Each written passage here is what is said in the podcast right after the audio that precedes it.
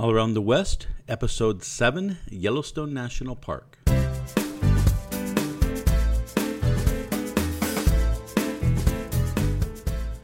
Hey everybody, Scott and Sue here with the next episode of the allaroundthewest.com podcast. And today we have a special podcast for you. It's about our trip to Yellowstone National Park recently, and one of my favorite places to go. I love the things that you can see in this park. So I hope that you enjoy it. And at the end, I hope you'll also take a minute and go to see us at the other places you can find us, such as YouTube, Pinterest, Flickr, Tumblr, and you can find links to all those on the top of our website at allaroundthewest.com. So today we'd like to talk to you about Yellowstone National Park. This is a park that we've visited 3 or 4 times in the last year or so. And I really like coming to Yellowstone. I think it has some unique things about it. Obviously, it's got the geysers and the mud pots and the fumaroles and all those types of things. But it's got some beautiful areas with the mountains and the valleys, and I love the rivers that are running through the park. I really like that area where you leave West Yellowstone and head toward Madison Junction, and the Madison River is flowing right along the river there, and you see the meadows and all that, and to me it's a beautiful area, and I really enjoy that as I do other areas of the park.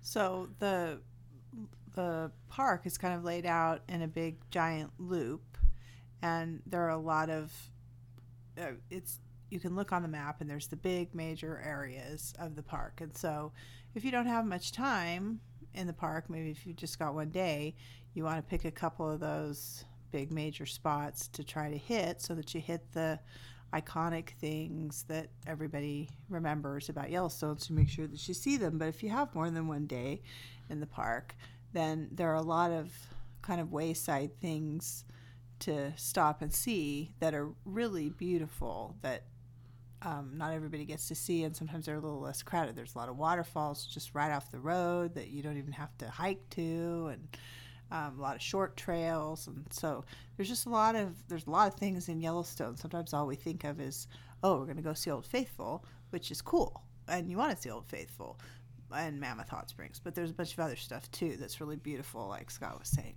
So if you had just a one-day thing, what are the things you think somebody ought to go to make sure they see? Well, you have to go see Old Faithful because everybody should see Old Faithful once in their life. And Mammoth Hot Springs is, again, another thing that's one of the really famous picture things of Yellowstone. I think also the Lower Geyser Basin is quite interesting because if you walk that trail, which is just a short, it's not very long. It's not super short, but it's not a long trail, mostly boardwalks. You get to walk through and see lots of different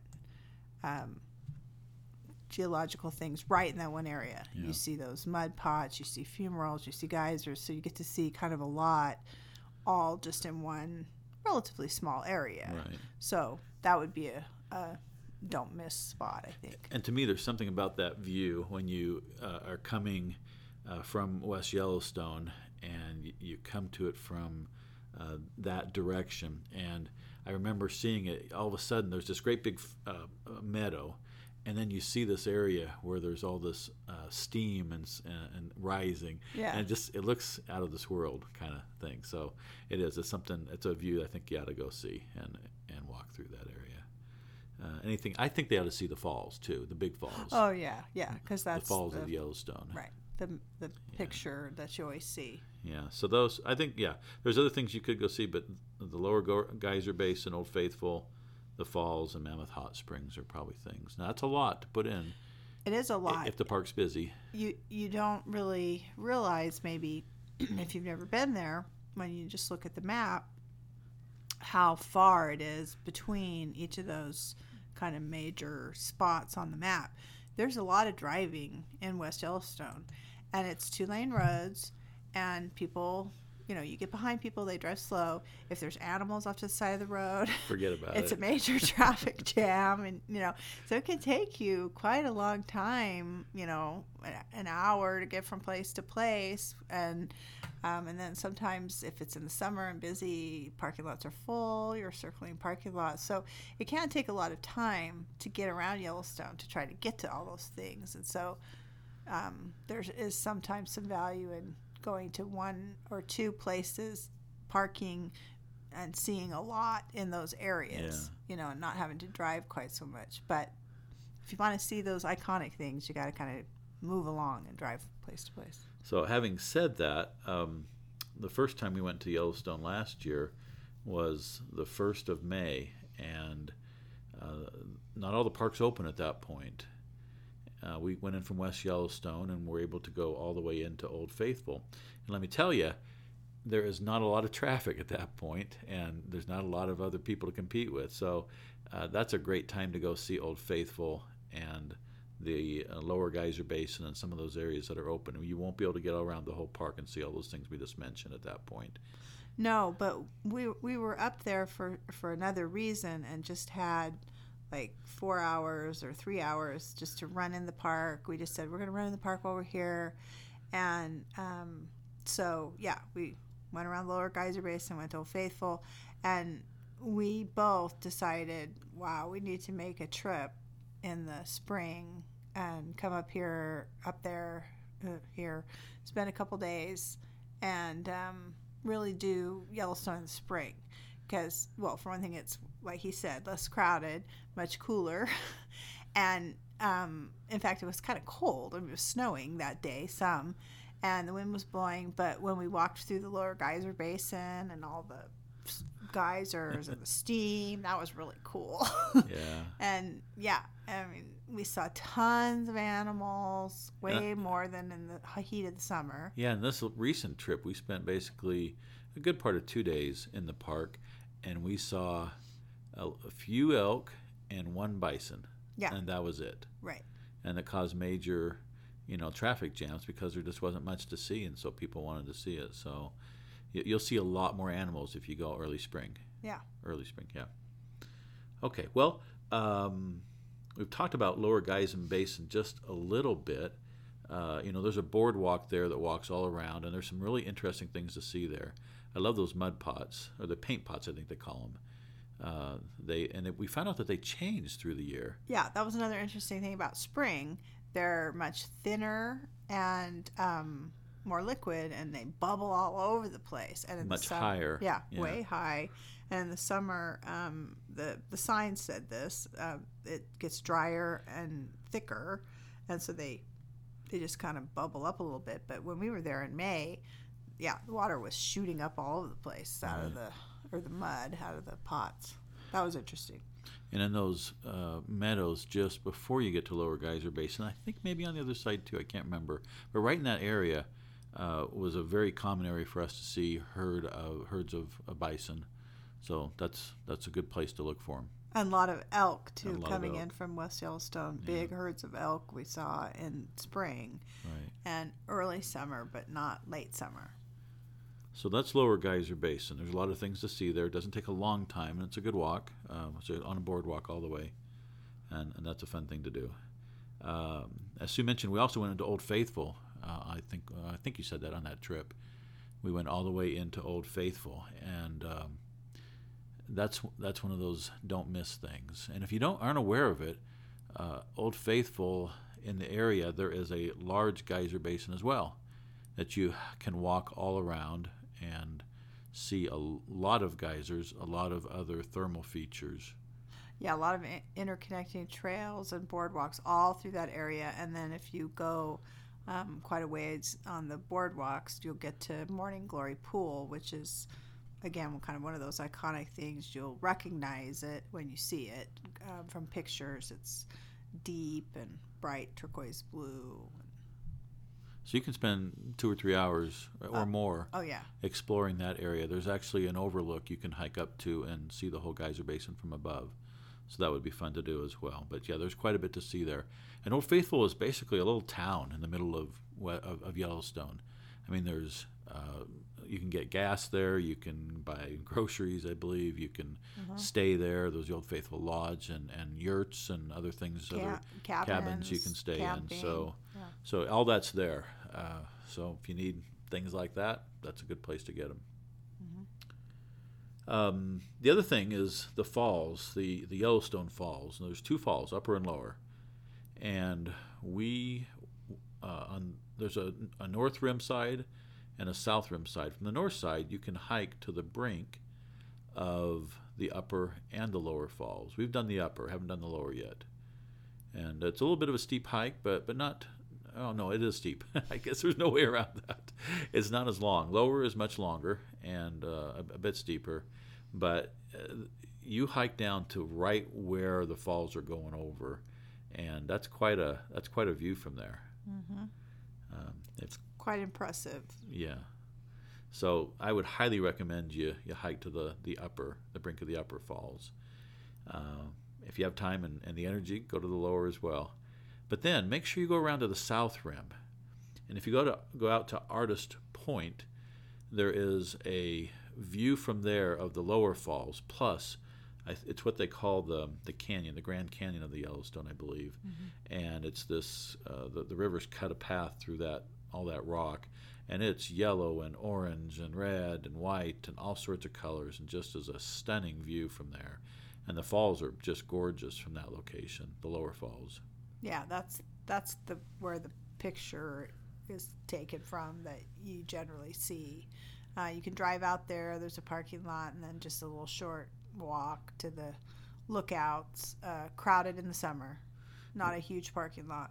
All right, we'll have pictures of all these things on our website at allaroundthewest.com. If you go there and search for Yellowstone, you can find pictures, or if you go to our Flickr photo stream and search for All Around the West as the member, you can see those pictures.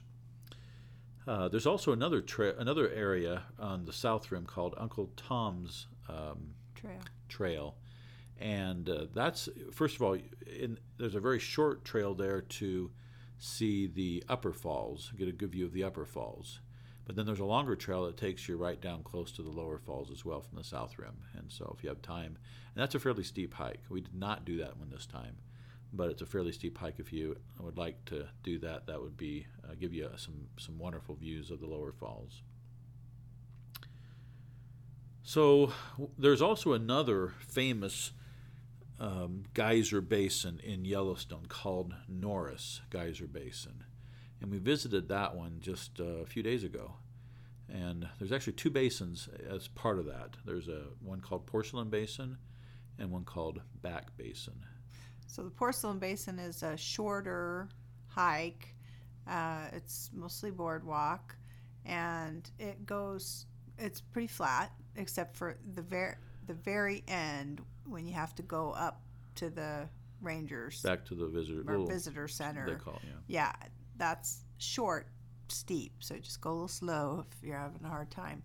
But the rest of it is just easy hike, and you see all kinds of the Porcelain Basin. So there's lots of colors, lots of pools in lots of different colors, blues and greens and oranges and yellows, lots of different pools out there. Quite interesting. Yeah, and a lot of vents. And well, do we see vents on that one? Yeah, there's a couple. Oh. Yeah, and then there's the Back Basin. That's a longer hike.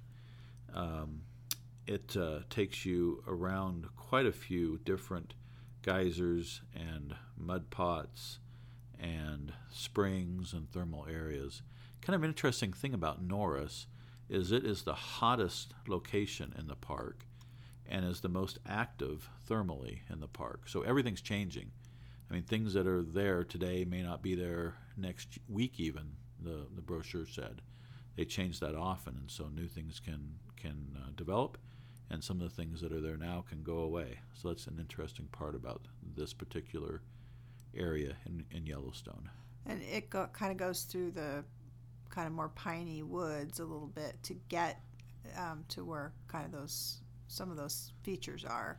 The Porcelain Basin is pretty much flat. You can kind of see everything where you're going to walk, but this one you wind all back, back Basin. You wind all through the woods, and yeah, it had a couple of really interesting things. That blue mud pot was really cool. Oh, that was, because it bubbled up kind of a blue color, the mud pot, and then around the rim it was just a bright blue, like the dirt and the rocks and broken trees pieces around the pot were a bright blue color, like they were stained. Well, that was really cool. And there was that one, I don't remember the exact name. It was the dragon one. Do you remember what that was called? That lagoon, that green dragon. Yeah, was that what they called it? The dragon? I don't remember now, but that was an interesting one. It was kind of in a little bit of a cave. Yeah. And it was bubbling up in a lot of different colors there. Yeah, and it made the cave, kind of the little cavern, look green. It's almost like a dragon's mouth in a way. Yeah. Yeah, that was cool. That was cool. There's a number of places there that the stream, as there was water that's, coming out of the ground in a number of different places and going down, and the stream took on a whole bunch of different colors in both of these basins, and that was interesting. Mm-hmm. And you remember there was that one area that we saw in a couple different places that, in that hot water, there's this kind of like algae, algae, slimy seaweed stuff that was growing there, mm-hmm. and big long, whatever slews of it. I don't know what the word is. And again, we've got pictures of that on their website if you'd like to see that. But that's interesting that there's something that would grow in that hot, mineral-laden water, and it apparently thrives there because there was a lot of it. Mm-hmm. So that was Norris Geyser Basin. So Mammoth Hot Springs is a little different from each of these, although all of these are related to, a thermal area that's underneath and is sending hot water up, and the different amounts of and different types of minerals in the water cause different things to form. This is a set of travertine deposits where the water is filled with limestone type material, and as it bubbles out and solidifies, these terraces grow, and this has gotten to be quite large. It's still an active area, and things again change there from year to year. These, I don't know how high these are, but they're really tall, a couple hundred feet high. Yeah. And so there's a whole set of boardwalks that you take to go up to all the different levels of these springs. They kind of go off in different directions, so you don't have to. It's not like one big loop. There's a bunch of small loops. Right, a bunch of different loops. Areas. Right, and there's a whole bunch of different areas, and there's areas that are changing, and they'll close things off because areas are changing there, and so what you see today may not be what you see next year. It goes quite high, and the highest area you can walk to from the parking lot in the bottom, or you can get to from a road that's at the top, which we realized after we had walked all the way to the top, and we saw people coming down from above. So if you don't want to walk all the way to the top, take the road that will take you to the top of the deposits, the terraces, and then you can walk down from up there and see a pretty good view of things from up there. And there's a pretty good walk to an area called Canary Spring, which had, when we were there in July, had the most water coming out of it, I think, from any area that we saw in Mammoth. And you get to that from the top. And awesome. It's about a quarter-mile walk or something. Yeah. Not a very difficult walk at all. And that was really pretty. Definitely worth going to see, I think. So in July, there wasn't as much water coming over in the springs there, the whole Mammoth Hot Springs area, as I believe there is earlier in the year, but there's still enough to make it very, very interesting and very, very pretty. Yeah. Yeah. There's a lot of other things there at Mammoth Hot Springs. It's like a little town. There's an older hotel and a bunch of cabins and post office and restaurants and gas station, all kinds of stuff there, as well as the historic Fort Yellowstone that the U.S. Army inhabited before it was a park. And then a lot of those soldiers were discharged from the Army and became the first park rangers. And so all those buildings there in historic Fort Yellowstone are being used for other things. I mean, park rangers live in the captain's quarters and other things and their offices, and so you can stroll through there. And there's a little bit of a walking tour you can take. Yeah. I had not realized that the U.S. Army were the first park rangers, so to speak, of the park. And it was a good while. It was like 30 years or so before that they took care of the park. Before it was turned over to the National Park Service, yeah. So that was interesting. There's kind of a little trail guide you can get that tells what each of the buildings were, and you can walk around back there. And quite interesting. Learn some history about the fort. So whenever you go on any of the trails in any of the areas that we've talked about, make sure you look for a trail guide. It will have some interesting points in it, and if nothing else, it will have a map of the trail, so you'll know which way to go and what to look for the things you want to see. Mammoth Hot Springs, as Sue mentioned, is a community also. And they've the visitor center, big visitor center there. There's a post office there. There's accommodations. There's a store. There's you can get gas. Everything you need is there at Mammoth Hot Springs. That's very close to the north end of the park, very close to Gardiner, Montana, and it's not far to get to if you come in from Gardiner. Mm-hmm. And it's that entrance that you come into, you can see the Roosevelt Arch as well, that was put up there. Right. So if you haven't seen that, you've probably seen pictures of that. It's kind of famous as well. Yeah, it's a famous photo of the arch. So there are a lot of animals in Yellowstone, but depending on what time of the year you go, you'll see more or less. We have yet to see a bear in Yellowstone, but we know people who have seen them. We know they are still there, but don't be surprised if you don't see one. Some of that is a function of the way that the National Park Service manages the park. Sure.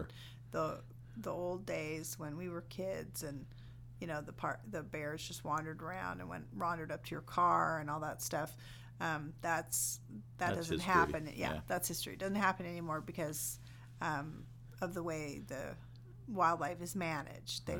The trash cans are, you know, bear-proof, and you don't leave stuff around. And so because of that, the bears don't have as much reason to come and hang around the campsites and things like that. Or the roadways.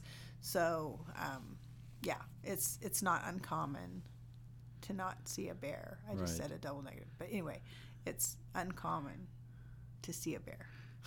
Right. But you will see some animals. You'll see some elk. You may see some buffalo. Our son saw a wolf in Yellowstone. At night, though. At night. That was at night, after dark. And you can go to Yellowstone. Yeah, it's open 24 hours a day. So, and if I remember right, it is free after 10 or 10:30 or so. Seems like that. Check their website to see the details on that. But seeing Yellowstone at night would be certainly a different view of things. So that would be interesting to do.